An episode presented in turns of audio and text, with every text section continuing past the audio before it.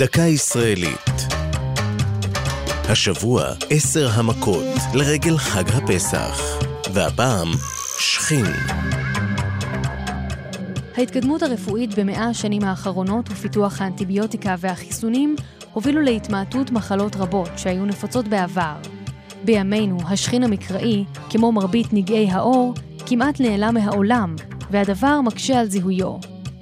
החוקרים חלוקים בשאלה, ובמהלך השנים זוהו עם השכין האגבת, הגחלת והצרעת.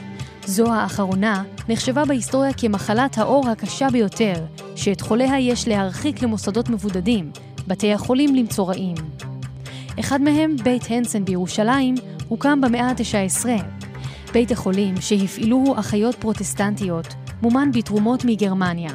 עד קום המדינה נקרא המוסד עזרת ישו, ואחר כך הפך למוסד ממשלתי וקיבל את שמו של מגלה מחלת הצרעת, גרהרד הנסן.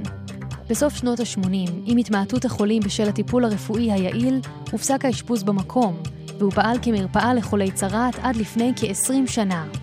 ב-2013 נפתח במתחם בית החולים מרכז אקדמי של בצלאל ללימודי עיצוב תעשייתי, והוא משמש גם כמרכז תרבות סמוך לבניין תיאטרון ירושלים. זו הייתה דקה ישראלית על עשר מכות ושכין.